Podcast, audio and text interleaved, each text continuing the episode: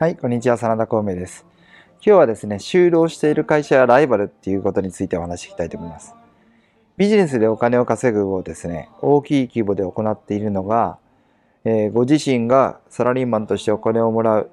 として就労している会社そのものなんですね。ただし、どんなに大きい規模でビジネスを行っていたとしてもですね、実際にやっていることは単純明快で、物かサービスか情報か、3種類の商品のうちですね、どれかもしくは複数販売しているのが会社なんですね。サラリーマンを独立企業、外の世界に出るとですね、会社を作る、お金を借りる、原資ができる。まあ、この過程を得た後で、自分が社長としてビジネスでお金を稼ぐを行うことになるんですけど、これも本質的にはですね、今自分がサラリーマンとして就労している会社と全く同じなんですね。自分がやることも単純明快で、物かサービスか情報か、3種類の商品のうち、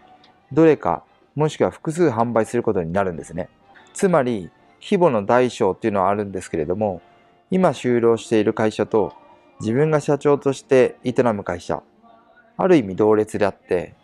世の中から可処分所得、可処分時間を取り合っているライバルであるってことには変わりないんですね。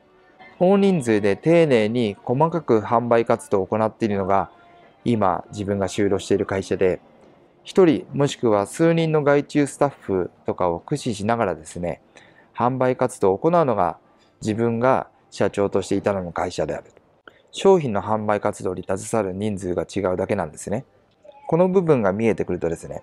会社の中で就労しながら全く別の視点から学ぶことができるわけなんですね。従業員が1000人いる会社に就労しているとします。今後自分が独立起業して、まずは一人で社長を行う場合、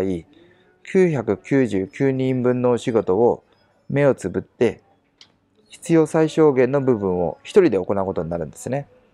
その際、もしも一人で今就労している会社と同じビジネスを始めるとしたらですね、どうすれば必要最低限の人数で商品、物、サービス、情報、これを販売する業務を成立させることができるのか。会社で就労している同僚たちは、それぞれどんなお仕事をしているのか。販売活動の要は何なのか。この部分をよく考えながら、日々の就労に取り組んでみると面白いかもしれないですよね。